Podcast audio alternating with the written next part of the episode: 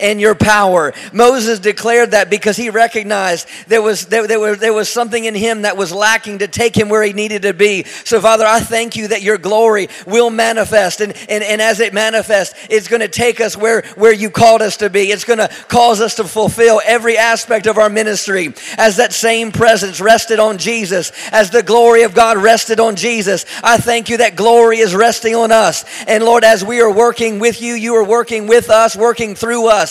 And I thank you that you're causing us to inherit land, causing us to possess territory. You're causing us to, to build buildings. You're causing us to, to rise higher and higher, higher and higher in our communities, higher and higher in our cause, Lord. I thank you that we don't lack anything. We come behind in no gift. I thank you that you enriched us in all things. I thank you that we are sons of God, daughters in God, empowered by you, equipped by you for the service in which you've called us to. And I thank you, Lord, there be things that will be built within our hearts, built within our spirit, man, built within us, Lord, that we will leave here, that will be tools, that we'll leave here with, with, with, with something tangible that we that we're, we're going to go and possess territory. Oh, Father, I just keep hearing that, Lord. It's time to possess territory. I thank you, Lord, that, that, that, that you're equipping us just as you equipped Abraham and you equipped Joshua. I thank you as you equipped David, as you equipped Gideon, Lord. I thank you that you, as you equipped us, I thank you that there'll be, uh, there'll be a further equipping. Oh, there's a further equipping today, a further equipping that will be equipped, that will be equipped with the very things that we need to be, to be world changers.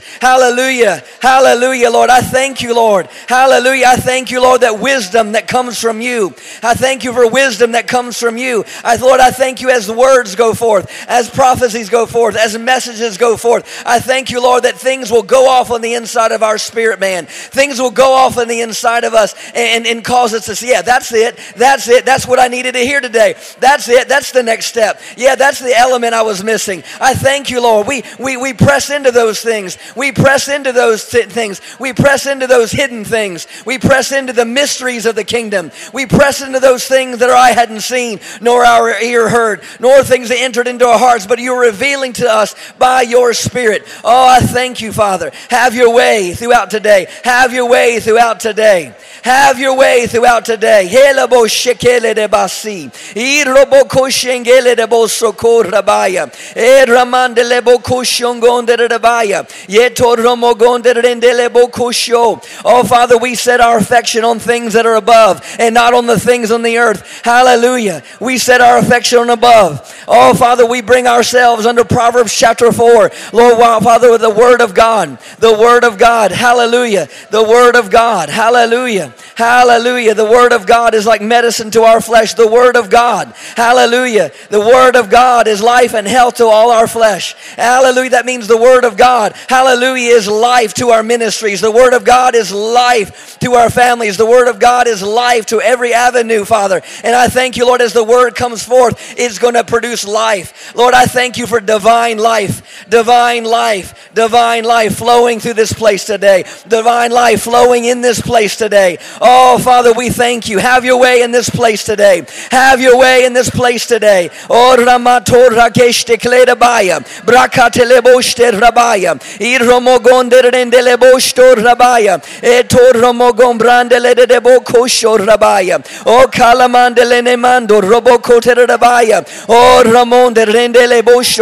Rabaya, Robosa, Ramandele Maso Rabaya. Oh, Father, we thank you. We thank you. We thank you. Oh, Father, we set our hearts to receive from you today. We set our hearts to receive from you today. Hallelujah. Thank you, Father. Thank you, Father. Divine appointments. Divine appointments today. Divine appointments by your word and by your spirit. Hallelujah. By your word and by your spirit. Hallelujah. Hallelujah. By your word and by your spirit. Never to turn back. Never to give up. Never to let go. Hallelujah, Lord. I thank you for those that are here that may have felt like giving up or throwing in the towel, Lord. I thank you today they rise. Today they rise. Today they rise. Today they rise. Those that will watch this later, those that are watching this live, those that are watching this through through the website, I thank you, Lord, that their ministries will rise. Their ministries will rise. Hallelujah. Hallelujah. Thank you, Father. Oh, Father, we rejoice in that today. Oh, we thank you for that today. Have your way in this place today. Have your way today, Father. Thank you, Lord. Hallelujah. And if you believe that, rejoice in Him today. Amen. Amen.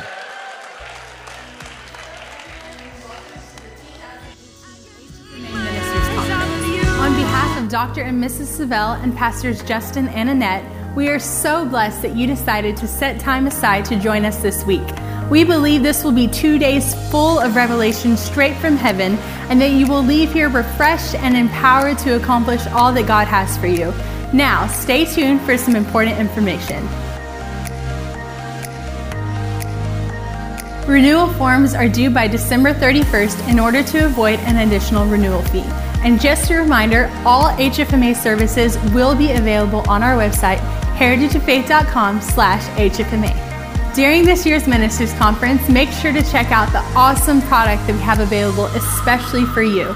If you want to add to your library, we have individual sale items as well as bundled items. There are three ministers' manuals available for a bundled price of $75, normally $30 each. As well, all curriculum is 25% off. We encourage you to go home with items that will prove extremely useful for your discipleship training and individual student needs. These are also great resources to use to develop your people and will allow you to learn alongside them. Books and book sets include Favor of God, Why God Wants You to Prosper, Life of Faith, Prayer Petition, What I've Learned, and more. Don't miss out on these special offers.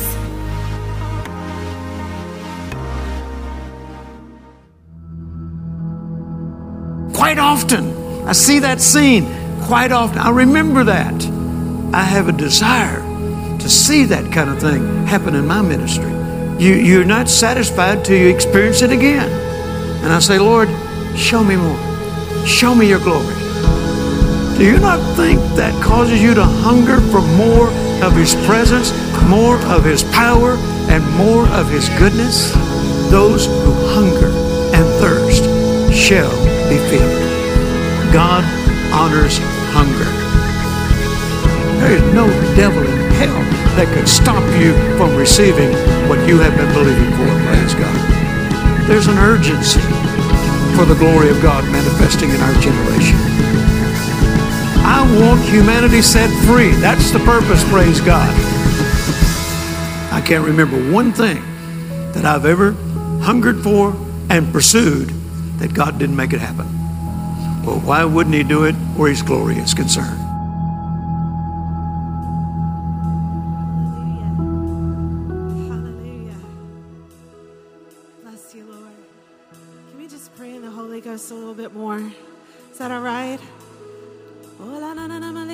can sing if you want to.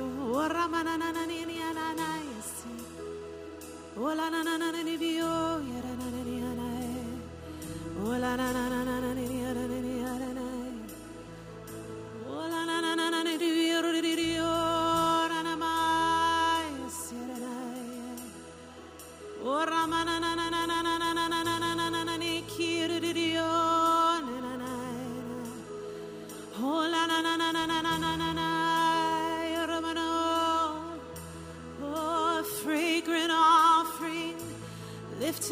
a fragrant offering. An offering of praise, an offering of worship. Oh la na na na na nia soda na na nia na na na na na nia tai. Oh la na na na na na baradi yesai. Awaken my soul,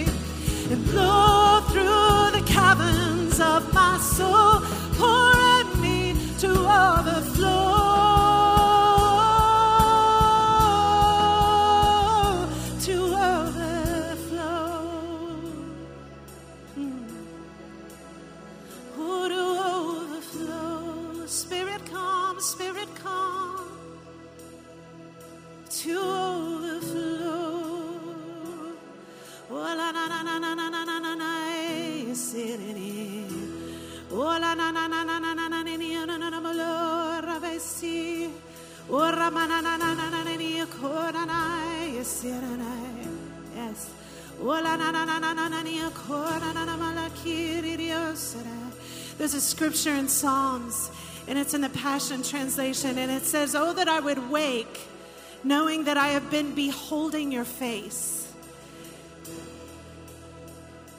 That we would wake knowing we've spent the night with Jesus. Right? And when David would speak to his soul, he would say, Bless the Lord, O my soul. He would tell his soul what to think. Respond, soul, to the Spirit of God. Respond, soul, to the Spirit of God. Amen. Woo. So just right now, just close your eyes and I want you to just picture Jesus. Picture his eyes like fire, burning with passion for you. Picture his beautiful hands, still with the holes as evidence of his love for you, his sacrifice for you. Woo. Picture his blazing glory that he's clothed with. Spirit, come and fill this place. Let your glory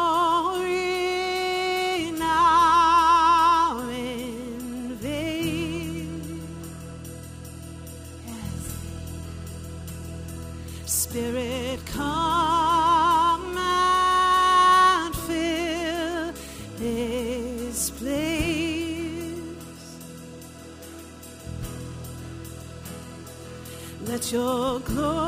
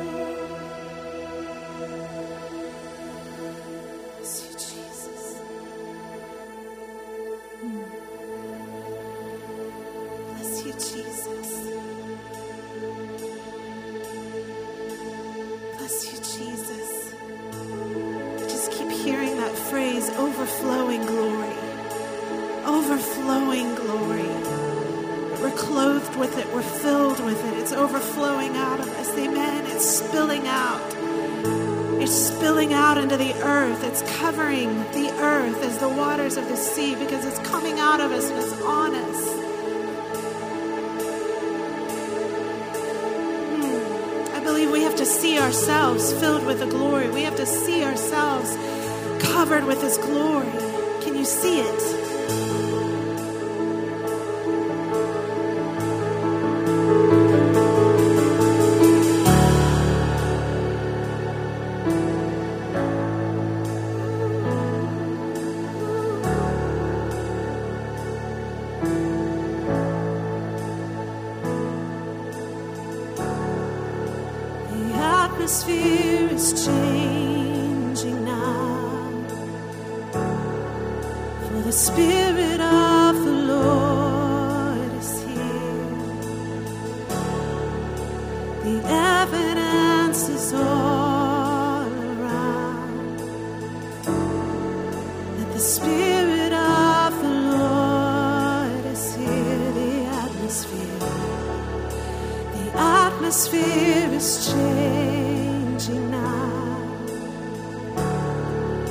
The Spirit of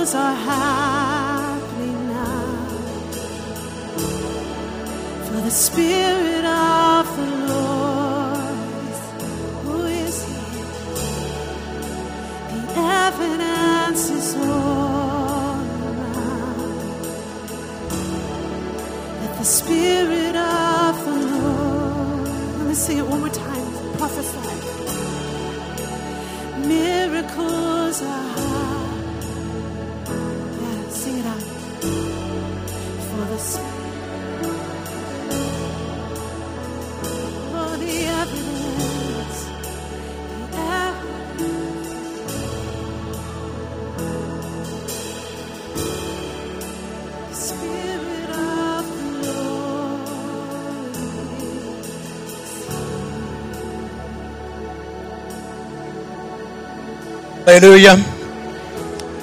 Lift your hands one more time. Bless the Lord. Father, we welcome your presence. We sense it in this place already. We thank you that in your presence is fullness of joy, pleasures forevermore. We're honored to be in your presence this morning. And we invite you to manifest your power among us. Let your servants see your marvelous power. And we thank you for it. Thank you, Lord, for touching every life this morning. Cause your anointing to rest mightily upon us. May it increase as we continue to serve you, to fulfill the call of God on our lives. And we thank you, Father, in advance for all that we know you have planned in the days ahead good plans, not evil plans, but good plans. And we give you praise for it. In Jesus' name. Come on, give the Lord a great shout. Hallelujah. Come on, a great shout. Hallelujah. Hallelujah. Hallelujah. Amen. Lay your hands on somebody next to you and say these words you were created for God's glory. Not only to bring Him glory, but to be an instrument of His glory. And in the days ahead, His anointing will flow through you like never before. And more and more people in whom you minister to will experience that burden removing, yoke destroying power of the living God.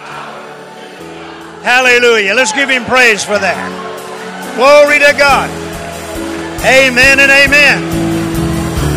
Praise God. You can be seated. Good morning, everybody.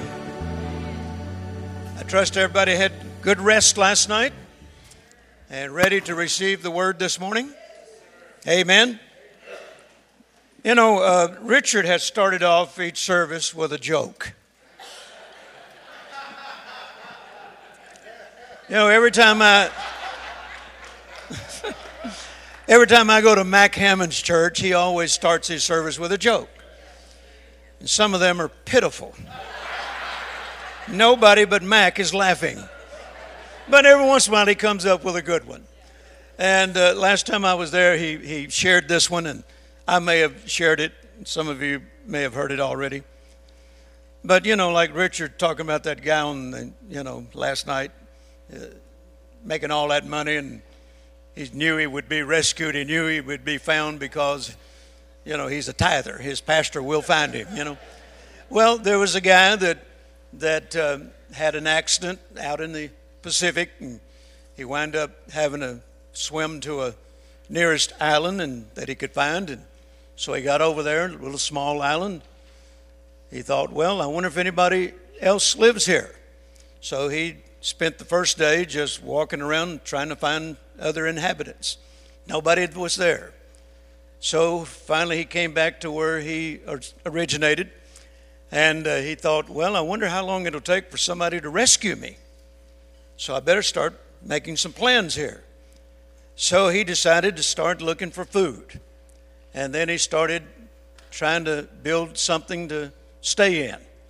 So eventually he gathered enough food and he was able to, you know, find some limbs and so forth and build a lean to. And uh, after several months, he realized nobody's coming for me. I better just settle in here. I don't know how long I'm going to be here.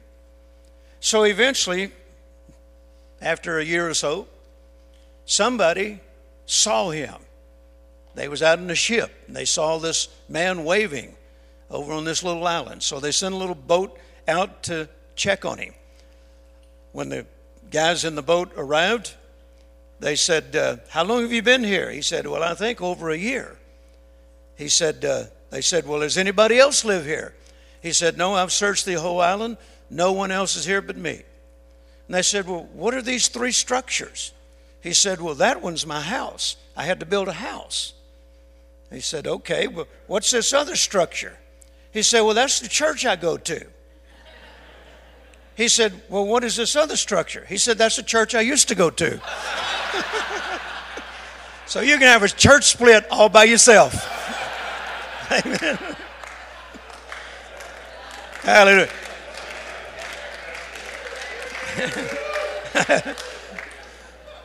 Amen. Praise God.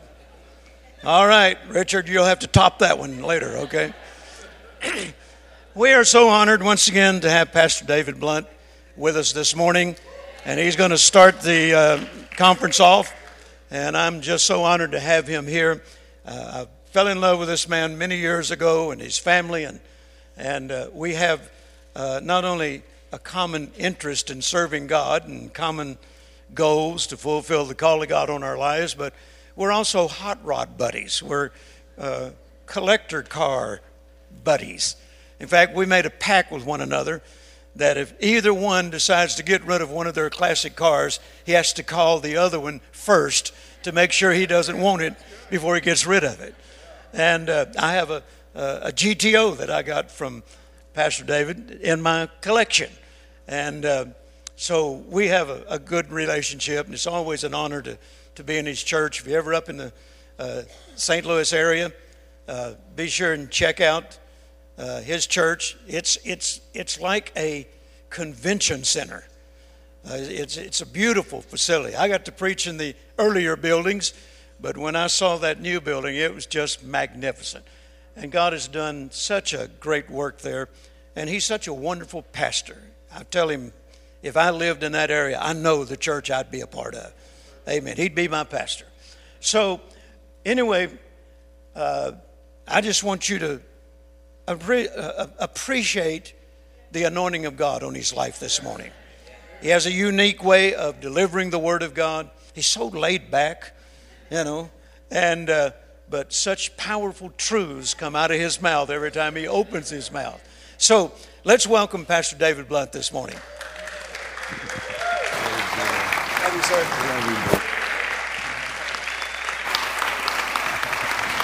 Praise God.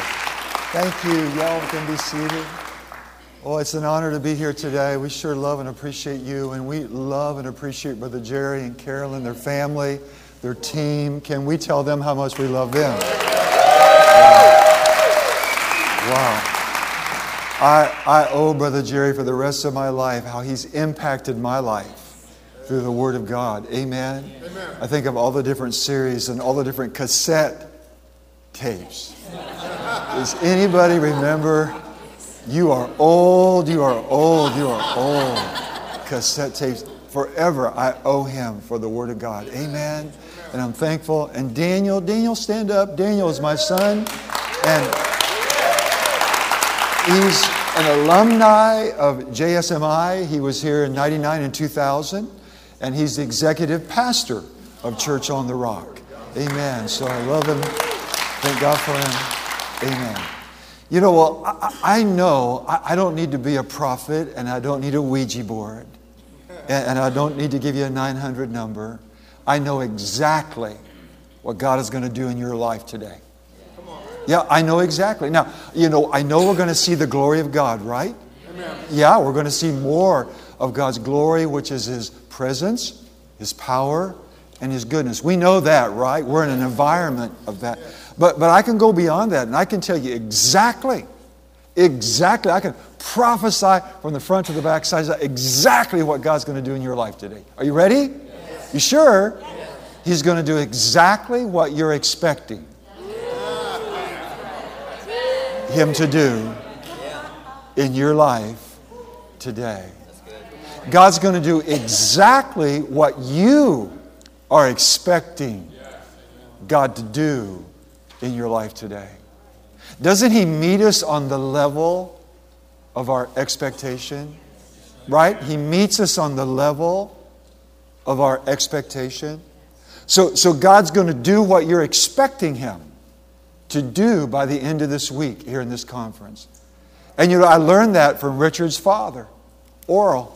He had this phrase, you, you remember this phrase? He said, Every day miracles are coming towards you or they're passing you by. Every day, miracles are coming towards you or they're passing you by, right? Something is going to happen to you, right? And, and so God is going to do exactly, exactly what you're expecting Him to do today. So, what I want you to do is, I want you to turn to a couple people and tell them what you're expecting God to do in your life today. Go right ahead. Tell a couple, what are you expecting? Come on now, I'm stretching you.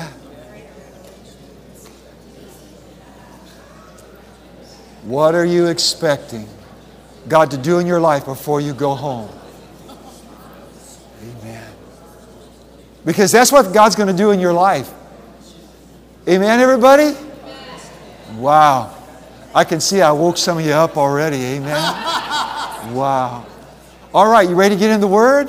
Got your Bible? Here we go. You know, language can change an environment. Brother Jerry taught me that. We charge the atmosphere with our words. So if you want to change a church, change the language. If you want to change a marriage, change the language. If you want to change a corporation, change the language. Through the language, DNA is passed on down. The culture is passed on down through a language. So let's set ourselves up for success. You ready? Yeah. Got your Bible? Hold it up. Let's all say it together. This is my Bible. Is my Bible. I, am what it says that I am. I can do what it says I can do. I can have what it says I can have. Today, I will be taught the uncompromised Word of God. My mind is alert. My heart is receptive. I'll not leave the same. I will not leave the same. I will not leave the same as I came. In Jesus' name. And every time I come to this conference, my faith, my life gets stronger and stronger. Now give God your best praise, would you? Wow. Boy, I'm in the right place. Amen. All right, open your Bible to Proverbs chapter 3. Proverbs 3. We're continuing to talk about attitudes that tap into the glory of God. Attitudes that tap into the glory of God. And the attitude we're talking about is humility, right? Being humble. If I'm not humble, I'm going to stumble and my life will crumble, right? So we're talking about attitudes that, that will cause us, you know, grace, grace has provided for us everything God has, everything God is, and everything God can do. This afternoon at 2 o'clock, I'm going to talk about grace and how to tap into more of God's grace. But grace has provided it, everything God has for us, right? Everyone say grace. grace. And then faith is how we possess it, right? Faith is how we possess it. If you're a note taker, faith is how we possess it. But then, number three, through humility is how we position ourselves. Through humility, we position for all that God has for us. So we're looking at this attitude of humility, and, and humility is amazing because there's lots of definitions. Uh, the Bible calls it meekness, and it's not weakness, it's strength under control. Uh, humility is total dependence on God. Humility is total dependence on God, but yet taking total responsibility for my own life. I, I can't blame, and I'll, if I do, I'll be lame, right? I, I can't blame anybody. I want to take responsibility. I'm not going to live like a victim, right? I'm going to live like a victor. Going to live like a victor, not a victim. Amen. Not going to build my life on tragedy. Not going to build my life on hurt. I'm going to build my life on the Word of the living God. Amen. So, so we're talking about humility and lots of definitions. You know, total dependence on God. Uh, it's surrender, and that's what you and I are doing here today. We're surrendering to Him. And early morning prayer. What were we doing? Yielding unto God. it's yielding. It's surrender. It's dependence. it's I like this one. It's a life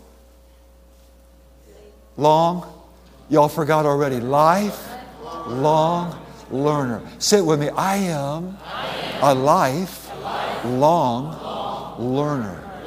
When I stop learning, I stop leading. When I stop learning, I stop leading.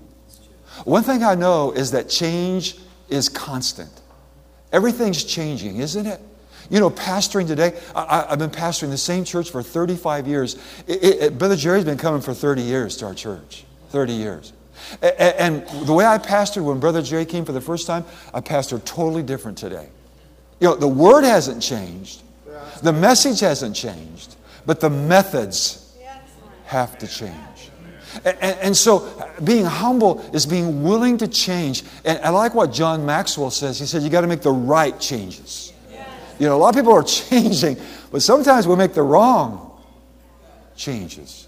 Uh, we want to make the right changes, right? You can't grow without changing. Amen? So it's willing to change, it's willing to be correctable.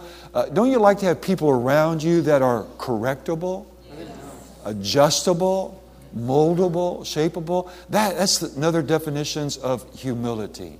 So, so, so we're looking at all of this, and humility is, is being willing to take feedback. Feedback. You know, I, I whispered into uh, uh, Richard's ear, I said, Richard, would you teach me today on how to pray in tongues and interpret it back? I, I asked him if he'd mentor me today on that, because I want to know more about that. I, mean, I grew up in Pentecost, you know, I, I grew up in the church, and, and all but he said, I still want to learn, I still want to grow, I, still want to, amen? amen? The biggest room in our life is the room for improvement. We haven't arrived, right? We never graduate from learning. We are lifelong learners. Let's say it again. I am a lifelong learner. And then let's say this I am willing, to take, feedback. Well, that just sounds good, doesn't it? Say it again. I am willing, to take, feedback. You know what? When, when we have that, that attitude of humility, you know what I think? It opens doors for mentors. It opens doors for mentors in our life. You know what I mean? And we all need mentors, right? We, we can't go to the next level without a mentor. We can't grow without a coach.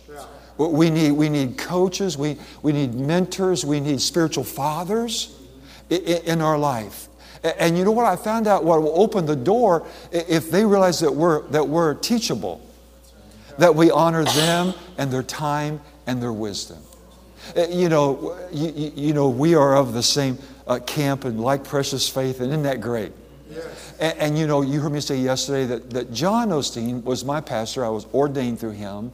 And, uh, and I, I love him dearly, miss him greatly. And, and, and Pastor Osteen, you know, I remember the first time that I got to meet him. I, I actually went, this is years ago, this is back uh, in the late 80s, and I, I went to Roy Hicks. And I, Roy was on my board, and I went to Roy Hicks. And I said, Roy, who's the greatest pastor in America? This is the late 80s. I said, Who's the greatest pastor in America? I don't want to know who has the biggest church, because that doesn't mean they're a great pastor. Right? I mean, you can do all kinds of things to get a crowd. We don't want crowds, we want a congregation. We want a spiritual family. Amen. So I said, I don't want to know who has the biggest church in America. Who ha- who's the greatest pastor? I asked Roy Hicks this, and he said, without a doubt, John Osteen. He said, John Osteen, this is the late 80s, greatest pastor in America. So I just said, you know, privately, I said, you know, God, I'd love for him to be my pastor. I, would love for him to be my spiritual father, be my mentor. So what I did was I went out and got all of his, here we go again, cassette tapes. I mean, I ordered all of his cassette tapes. I, I, bought all of his books, and I just soaked myself because Brother Jerry has taught me since the law of association. Oh my goodness, the law of associations. You know, the most important relationship we have is with God. The next most important relationship is with our family. And the next most important relationship is who are our closest friends. Ooh, I just said a whole lot right there in those three levels right there. So, so I, I, got you know all his tapes and all his books. I began to soak myself because I wanted his spirit to jump off on me. I wanted his spirit of being a great pastor who loved people, loved the word, loved world evangelism. I, I, I wanted, uh, I wanted that. So lo and behold, I didn't tell anybody. Lo and behold, Jimmy Hester. Jimmy Hester calls me one day, and Jimmy says, Hey, Dave, I'm just saying it like he said it, okay? Jimmy Hester called me and said, Hey, Dave, I'm going down to see Johnny in Houston. You want to go with me? Well, is the Pope Catholic? he didn't know I'd been wanting to, to get to meet one on one with Pastor John Osteen, and there God opened the door. Isn't it amazing what God will do? Oh wow! So we, so I said, yeah. So the next day, you know, I flew down with Jimmy Hester and some pastors here from Dallas that had mega churches, and we all flew down to spend a day with Pastor John Osteen, and and uh, I'm going somewhere. Y'all know I'm going somewhere. That's okay. And so we, we all went down there and, and we met with them. And, and uh, Pastor Osteen loved Luby's He loved to go to Luby's cafeteria. So he took us all out to the cafeteria. We're sitting there around the table. And I'm sitting next to him. And there are these other great pastors, you know, of mega churches in the Dallas Fort Worth area. And we're sitting there. and I got my pad. There were no iPads. I got my legal pad. and, and I'm taking notes. And, and I'm sitting there, and all these other guys are talking, but they're all talking about what they're doing. And I'm just sitting there, and, and I'm next to Pastor Osteen. And, and, finally, he looks at me and he says, John Osteen looks at me and he says, Man, you are quiet. He said, Why aren't you saying anything? And you know, I'm, I've got more mellow over the years, okay? You may think I'm laid back, but you need to be on my team, and you may not think I'm so laid back. But I, I, wasn't quite as, as mellow back then. And I just said in front of all those guys to Pastor Osteen, I said, Pastor Osteen, I didn't come here to tell you about what I'm doing. I think that's pride. You ever notice the, that the middle letter in pride is I? And I said, I didn't come here to tell you what I'm doing in St. Louis. I came here to learn from you. You know what that did? Wow. Opened the door. And, and so what happened is, you know, the next day, you know, I went back, we all went back, and the next day, you know, I, I called his office and, and said, you know, could I come down and, and spend an hour with Pastor Osteen, blah, blah, blah. So it all worked out. So long story short, I went down and asked him all these questions and sat there, this, that, for an hour. And then I went back the next day, and, and my desire was that he would be my mentor because we're talking about you and I need to learn how to take feedback. And if we have a spirit of humility, a lifelong learner, it opens doors for you. That, that these great men and women of God, that they'll begin to pour into us if we'll show them that we honor and respect who they are, their wisdom, their experience. Amen.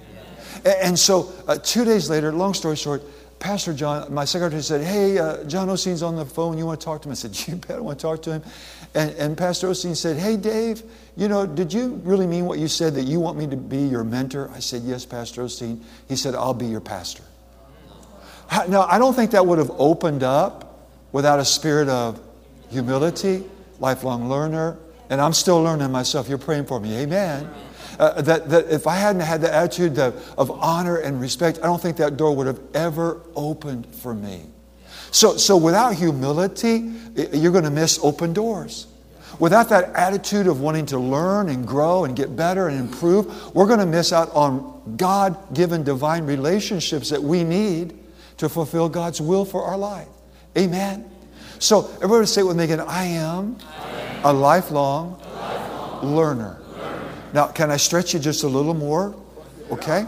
And that's this I want us all to stand up. And I want you to find two people and I want you to tell them, we're going to take about two or three minutes. I want you to tell them two things you have learned from this conference already, two things you've learned from this conference already, and how you're going to apply it when you go back home. Can we do this? Oh, Pastor, you are really stretching us. Two things you've learned and how you're going to apply them when you go back home, and then we'll come back together. Let's take a couple minutes, okay?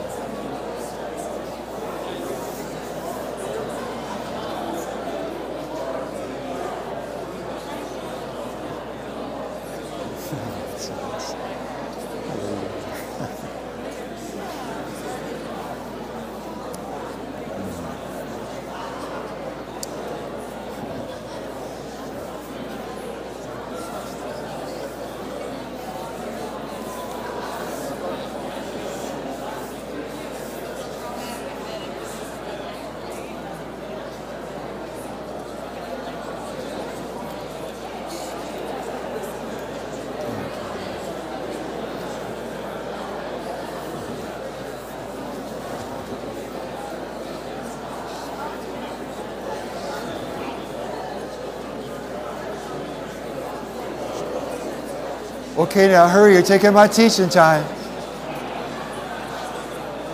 Praise the Lord. Praise the Lord.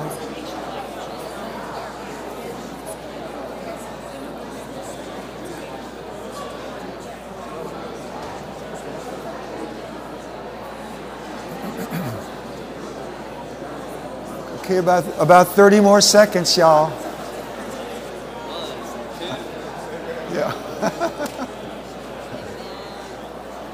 Okay, all right. Say it with me. I am a lifelong learner. I'm learning, not losing. I'm getting better every day. In Jesus' name. One more time. Give the Lord all the praise and glory. Amen. Hallelujah. Y'all can be seated. Wow. Isn't it awesome? Isn't it great what God's doing in our life right here, right now? Amen. All right, so let's look at Proverbs chapter 3. Proverbs chapter 3. We looked at it yesterday on the overheads, verse 5 and 6. Can we all read it together on the count of three, please? One, two, three.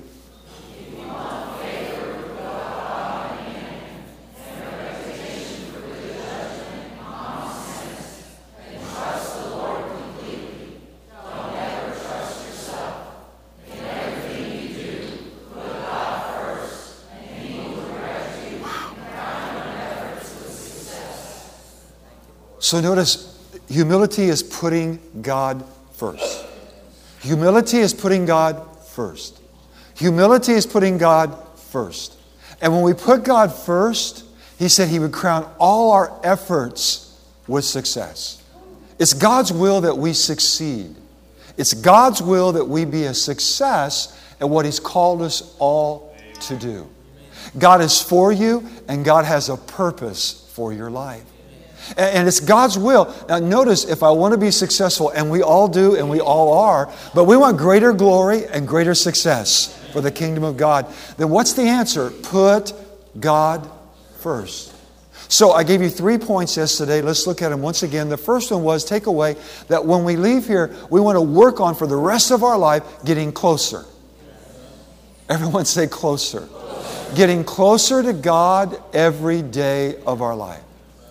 Here's what I know the closer I get to God, I'm easier to live with. The closer I get to God, the closer I get to God, my life gets better. The closer I get to God, I learn how to respond like Christ would respond. The closer I get to God, you, you know, the, the, the better my life gets. So, really, the answer, if you're struggling today in your marriage or your ministry, your finances, your budget, your team, your board, whatever you're struggling with today, the answer is get closer to God. We came all the way from St. Louis just to tell you that, right? It's just bottom line. If, if we'll just get a little closer to God, there's less stress and more success. If we get a little closer to God, there, there's less confusion and more clarity. If we'll get just a little closer to God, we get a God idea over a man idea. If we get a little closer to God, we hear His voice more clearly and make the right choice. So, really, in everything we do, put God first, and He said that's the answer to being a success at what He's called us to be. So, say it with me put God first and be a success. So, what do we want to do then? If that's true, and it is, then it should be priority in my daily process. It is put God first. And we found out how to do that, right, guys? We found out that you do that by giving God the first part of your day. And so I know y'all did that today before you got on social me. The, uh, you, you spend a little time, a little talk. Remember, I got to lead myself before I can lead others. I, I got to lead. I, I can't take people where I haven't been. I can't take people where I haven't been. I can't let people know a God that I don't know. I can't let people know, lead people to a God that I don't know. I can't take them where I haven't been. I can't lead others until I lead myself. I can't manage others until I can manage myself. And all that comes through solitude. Now, solitude is another word for a little talk with Jesus. Solitude is another word for daily devotion. Solitude is another, just spending time with Jesus, just our quiet time with the Lord. Amen. You know, you go into your booth like Clark Kent and you come out like Superman, right? Amen. You lie before the Lord so you can stand before men, right? All through the day. So, uh, like what Richard said, you know, you pray much, much power. Pray little, little power. No prayer, no power, right? Amen. So then we said that, that our, our takeaway from yesterday was every day just get a little closer. And then number two, every day work on our. I, I'm not called to work on your character. is, is the microphone working okay? I, I'm not called to straighten you out. I got enough stuff in my own life to straighten out. Right? I, I'm not called to put my nose in your business. I got enough stuff going on in my own life. So today, I want to work on my character. Because God promotes character, not charisma. God promotes character, not charisma. And let me give you a little addendum. Let me give you three words if you're a note taker on, that character. Is, is, I believe. This is just this is just what I believe. This is the DNA of our church and the DNA of our team. And, and this is the language, the DNA that we pass down. Is that I believe if we're going to be great leaders for God and we're going to last and have longevity, is we got to build our life on number one, integrity. Integrity. We got to build our life on integrity. And number two, we got to build our life on generosity. Generosity. We're talking about every day working on our character uh, because, you know, God promotes character, not charisma. And what does that mean? That I believe we want to build our life on integrity. I love the scripture, Psalm 84 11. No good thing. Isn't that the glory of God, Brother Jerry's teaching us? It's the goodness of God. No good thing will God withhold from those who walk. That's integrity. So I want to work on keeping my word, being on time, come early, stay late, second miler, servant's heart. If I want to be great, I want to become a servant. Right? It's kind of getting quiet, but we need some more coffee. Amen. Hallelujah. So, so, so what are we doing? Working on our character every day. What is that? Working on integrity and then working on generosity. I, I just got done teaching a series at our church called The Power of Generosity. And we're not talking about just money, we're talking about being generous with our praise to God, encouragement to one another, being generous with our, it's a lifestyle. It's not an offering, it's a lifestyle. Being generous, right? The, the world of the generous gets larger isn't that a scripture? Proverbs 11 24, message paraphrase. The world of the generous gets larger and larger and larger. So, what does that mean? We get up today and we're here and we, we want to focus on who can I bless in this conference? Who needs encouragement? Who needs to be edified? Who needs a blessing? We're blessed to be miserable. No. You ever think about that? To be a miser miser, miserable. People who aren't generous, people who aren't givers, are unhappy, misers, and miserable. So, so working on our character every day. What does that mean? I'm going to work on my, I forgot already. What was the first one I gave you? Integrity. Thank you. Integrity. And the second one was generosity. And the third one is humility. I think if we, if we work on those every day of our life until the rapture, which I do believe in, Pastor Blunt, I don't. Well, you stay and pay all my bills, and I'm going on the first load. Amen. It's all right. Praise God. Amen. But, but I, I want to work on, I'm going to work on that until I die or Christ comes back on my integrity, on my generosity, and on my humility. So every day we're getting closer to God, our life's getting better. Every day we're working on our character. And then number three, every day, this is humility now, every day we're working on our call. We're all called. We all have a calling. We all have a race, right? We all have a race. We all have a lane. And we all have grace for our race to stay in our place. And not to be looking at other people, not running their race, but running our race. Not getting in their lane, but staying in our lane. Amen. We always think everybody else's lane is better than our lane. You ever been stuck in traffic? And you know, the lanes are all stopped. What are we doing? We're looking in another lane, thinking they're quicker in that lane. And then we move and get in that lane, and we should have stayed in our lane. Turn to somebody and tell them, stay in your lane. So, what are you doing? You're saying, stay in your calling. You know, you can relate to this, you know, man, I can't be Brother Jerry. I, I, I can't be Brother Jerry. And, and I can't be Richard. I can't be Daniel. I can't be Pastor. I can't be you. But I can be the best me that I can be. And that's what you and I are called to do is just to be the best version of who you are. Don't compare yourself. Uh, don't concede to what other people think you should be. But just find out who you are in Christ and be the best you you can be every day of your life. Just get a little better every day. Right? Okay, got to hustle. Let's move on. Uh, look with me, if you would, Matthew 11, verse 28 through 30. I, I love this. Uh, Matthew 11, verse 28 through 30, uh, in, in the message. And can I have you read it for me again? Okay, here we go on three. One, two, three.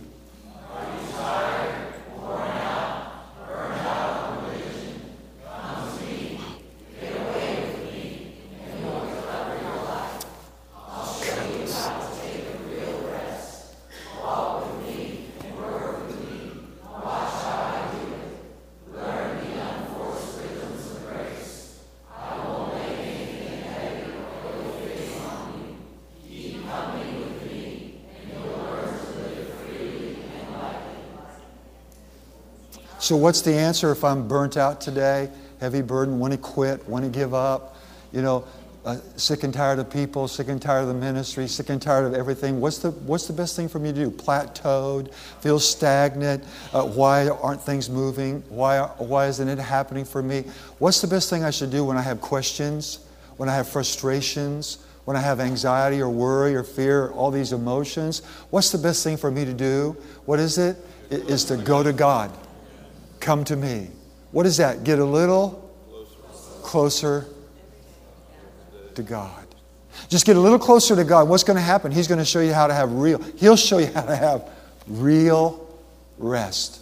And you can't have God's best until you're walking in God's rest. You can't have God's best until you're walking in God's rest. And you'll never walk in God's rest until you humble yourself and cast all your worries cares, burdens, concerns over on him. Amen? And so I love that he said, then keep company with me. What's that? Fellowship. That's, that's daily communion with him. And then he said, what is a walk with him? How can two walk together except they? Well, we can't walk with God until we align ourselves with his word. Until there's no growth without renewing of my mind. I can't walk with God I can get ahead of God, get behind God, but I can't keep company and walk with God. He said, if you start walking with me, watch how I work in your life. If you start walking with me, and Amos 3 3 says in the Old Testament, how can two walk together except they, I got to agree with what the Word says over how I feel, over what I see, over what's going on in my life, over what other people are doing or are not doing in my life. I have to agree and align myself with what does the Word say today. Not what's going on. Yeah, it's going on. But what does the Word, whose report are we going to believe today? We're going to re- believe the report of the Lord, right, everybody? Amen. Now, let's look at it in the King James Version. Can we put that up there? Guys, and I really appreciate it. Uh, look what it says in the King James Version. I want you to see the virtue that it brings out Uh, of our Lord and Savior Jesus Christ. Look at the virtue that it brings out. Look, look what it says about him. And so here we go again. You ready? One, two, three.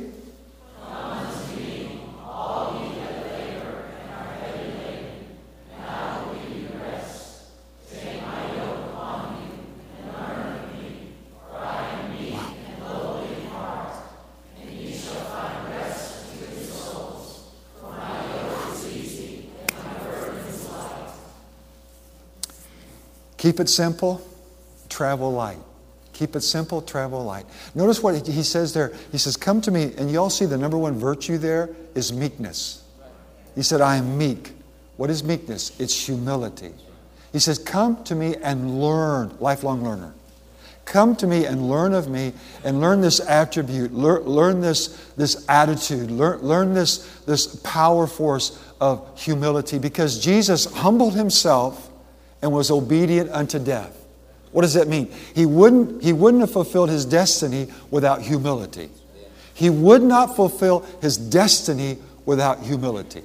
The leaders that I've seen in the church that haven't lasted is because they've stopped learning, growing, changing, adjusting, being corrected, being correctable. Those are the ones that I've seen fall to the wayside. So it's important then that what do we do? Every day we're going to get a little closer Every day we're going to work on our character, and every day we're going to work on our call. Okay, now go with me, if you would, Psalm 34, verse 2. Psalm 34, verse 2. We doing okay so far? Yes. Okay, Psalm 34 and verse 2. And I love this. It, what does it say? My soul shall make her boast in the Lord, and the humble, that's you and me, the humble will what? And, and because of what you're hearing, it will produce joy and Notice that here's a statement, here's a power phrase that humble people hear things others don't hear. People with a humble attitude and a humble spirit of humility, which is a lifelong learner, wanting to get better, wanting to grow, uh, wanting to keep moving forward, wanting to go to that next level of the glory of God, like Brother Jerry's teaching us how. Those kind of people, what? They hear things that other people don't hear. And what they're hearing produces joy and gladness in their life. Uh, you ever, you ever heard this? Those of you who are, are, are, ministers, you ever heard this? You're in a service and someone says, Well, I didn't get anything out of that service. But the other person says, In the same service, same word, same speaker, Y'all know the, the, the parable of the sower sows the word, right? There was no problem with the word, no problem with the sower. The problem was with the soil. Soil.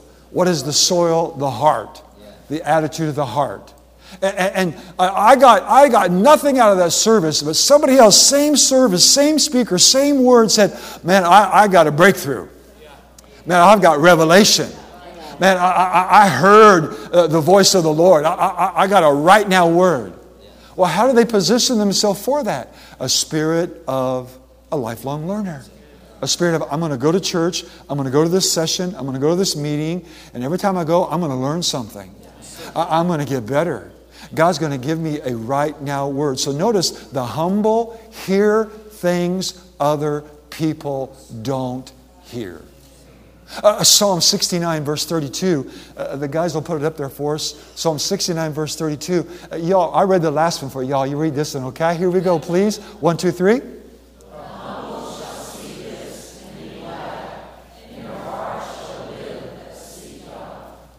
Oh, here we got a one liner. So the humble hear things other people don't hear, but here it says the humble see things. Humble people, and what we mean, we're not talking about weak people. We're not talking about being a doormat. We're talking about being strong in who you are and have surrendered your life to God. Total dependence on God, total responsibility for your own life. So, humble people, people with a lifelong learning attitude that I can learn something out of this, that I'm going to grow, I'm going to get better. I, I, never have arrived. I take feedback, I improve, I want to please God, I want to go to the next level of His goodness, His power, His presence, His glory. So, humble people, they see things other people don't see. Is that, is that resonating with your spirit? Because I believe right here in this room, you're hearing things this week that other people aren't hearing. And you're seeing things, your future, your destiny, the next step. So, what does that mean? Humility will bring revelation into your life. Humility opens your spirit. Humility opens your spirit for God's wisdom. And what does the Bible say? When you get God's wisdom in your right hand, you have long life. Live long, live strong, right? In your left hand, riches, honor, and promotion. Am I helping anybody today? I sure do love you, by the way. Praise God.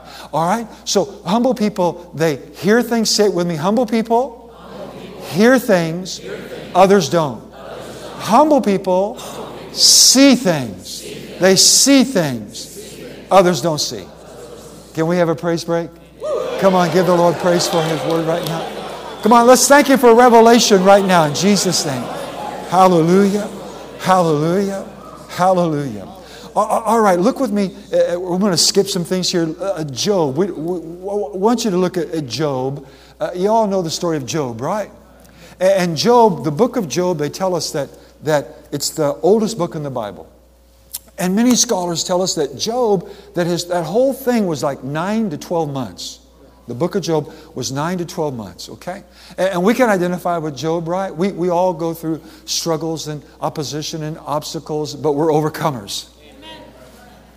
I'm going over here, but we're, we're overcomers. This is my crowd right over here. We're, we're overcomers. So, so we all, you know, we, we all have difficulties. We all have setbacks. We all have challenges. We all have opposition, you know, because uh, those who are godly will suffer persecution, right? This is part of the territory. Richard was talking about that the other day, yesterday. So, so we can identify with Job, and Job had everything, right? He, he was the richest guy on the planet, right? And then we know he opened the door to the enemy. The devil came in, stole everything. And then during the story of Job, what does Job do? Job starts asking God why. Hmm. I know you never have, but when I've gone through struggles in my life, I know I'm not talking to y'all, I'm talking to me.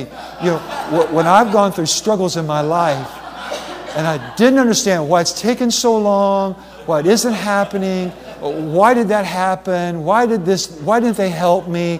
Why didn't it come through? God, why did they die? Why did they leave? God, why wouldn't they die? Why won't they leave? God, why? Now, I'm probably the only person that's asked God, why? I'm probably the only person, but haven't we all asked God, why? Why? You know, I remember, you know, growing up, this is when I was a teenager, my older brother, who was my idol, and, and uh, he was my idol, his name was Rick. And he was a car guy, Brother Jerry, motorcycle car guy. That's where I got it, was from my brother.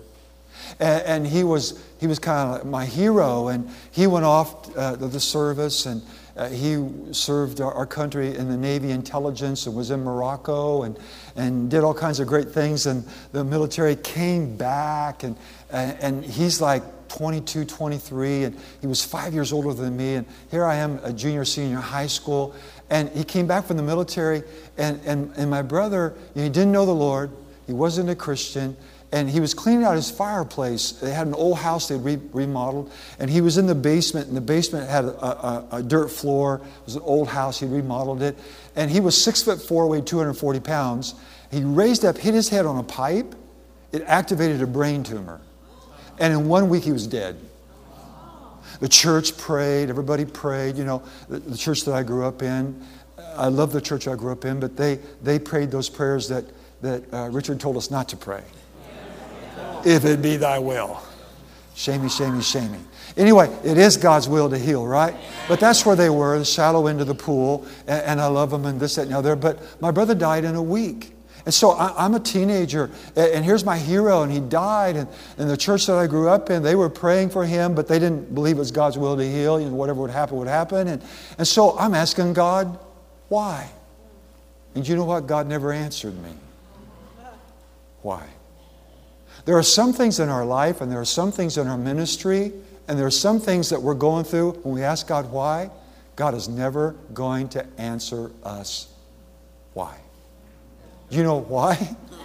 Because He wants us to trust Him and have faith in Him. When you can't see His hand, trust His heart. When you can't see His hand moving in your life, trust His nature. This is one thing that never changes. God is a good God. Yeah, I would have fainted except I believed to see the goodness of the Lord in the land of the living.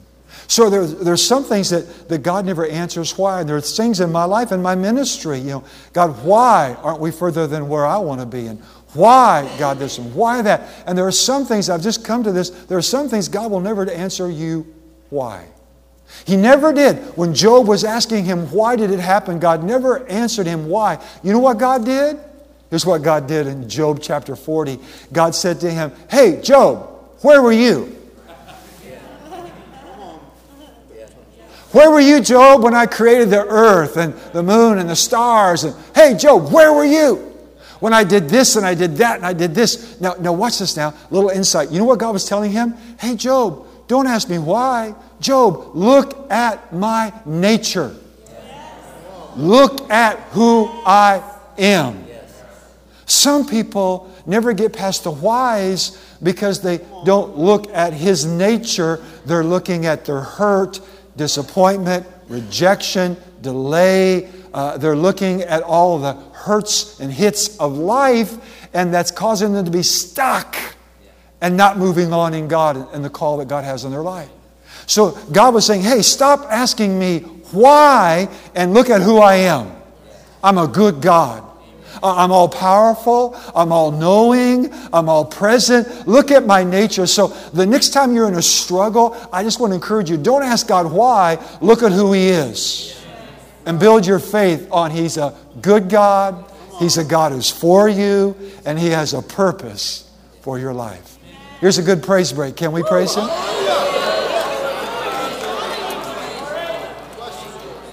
So we all know the end of the story, right? That Job, at the end of it, in Job 42, what did he get? He prayed for his friends. He prayed for his friends. And then what happened? God restored to him double for all his trouble. God restored, the God of restoration. God restored double for all his trouble. But it wasn't because when he just paid for his friends. You know, if you look at Job 42 and verse 6, I think we have it, Job 42 and verse 6, maybe we have it. Maybe, yeah, there we do. Here's the key. Look, look when everything changed for Job. Everything turned around for Job when he humbled himself. It wasn't just him praying for his friends. No, this, this is prior to that. This, is, this happened before that. Notice that nothing changed until he stopped asking why. Why?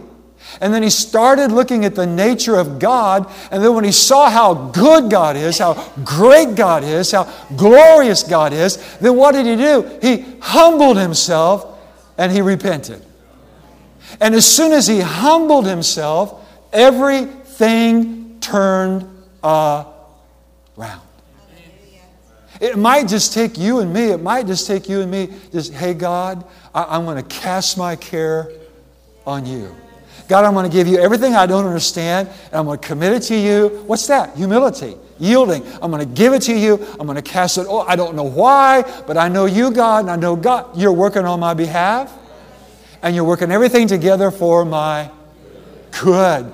So, God, I'm going to humble myself. I'm going to repent. I'm going to be adjustable and correctable. And God, you can speak into my life. God, you can search me.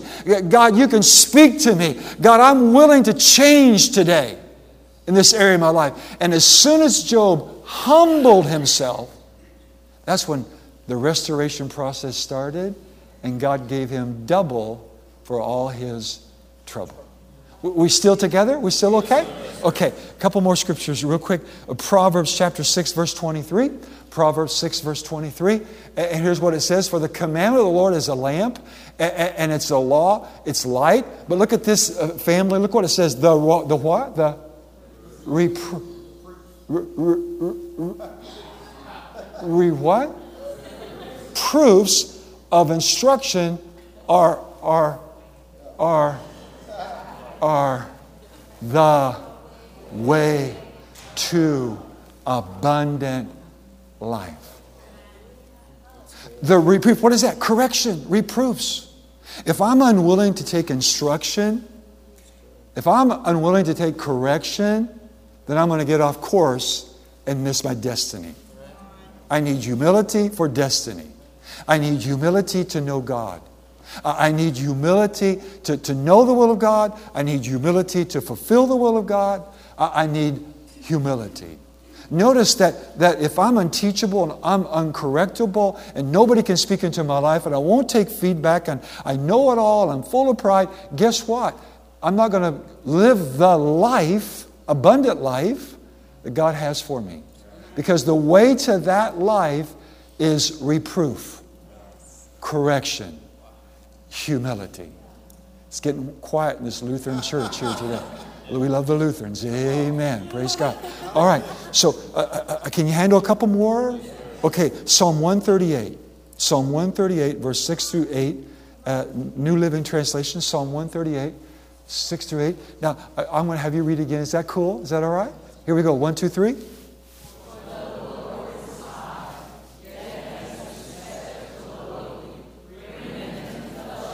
Whoa, whoa, whoa, whoa, whoa. Do you see who God brings in his inner circle? Those who are, oh, wow. Do you see those who God is looking for, searching for? Do you see God's seeking those who seek Him? The Bible says the ungodly don't seek God, the prideful don't seek God, and God is not in their thoughts. The prideful don't seek God, and God is not in their thoughts. So let, us do a, a, Fred Price. Let's do a turnaround. So then, those who are humble seek God. Those who are humble, God is in their thoughts. Ooh, God is in their thoughts. You want to get closer to God? Put Him in your thoughts. You want to get closer to God? Put Him in your.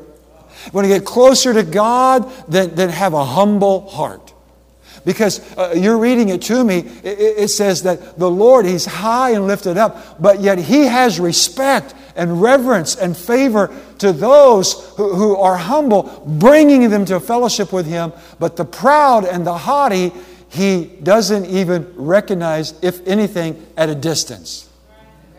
I don't want to be distant from God. I want to be close to God. Because the closer I get to God, the better my life will be.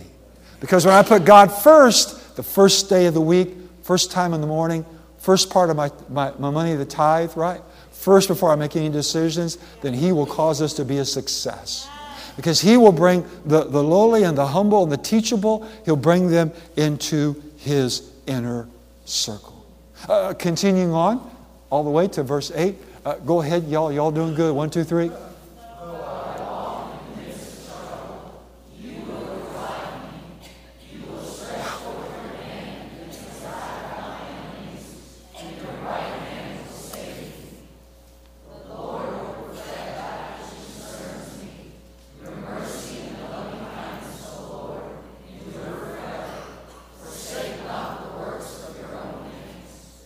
Do you see the benefits and the rewards of having a humble spirit there? God brings us into the inner circle. He puts His hand, what's that? His anointing. So humility will increase the anointing on our life. The humility will increase the anointing on our life. Do you see that He will, he will destroy our enemies? Wow, it brings a force field around our life. It brings protection around our life. Not only will humility bring promotion, it brings protection not only promotion, but it brings protection. And I got one more verse Isaiah 66 and verse 2. Isaiah 66 and verse 2. Last verse this session. Cross my heart, hope to live. Y'all ready? On three. One, two, three.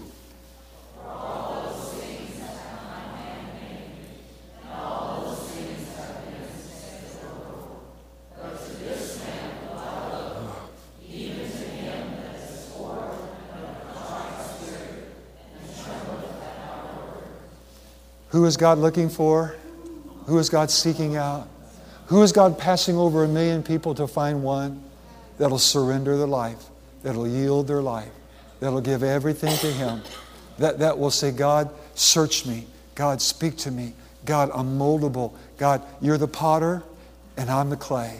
God, here I am. I want to improve. I want to get better. I want to excel. I want to go to the next level of your glory, which is your goodness which is your power, which is your presence. Amen, everybody? Give the Lord your best praise if you got anything today.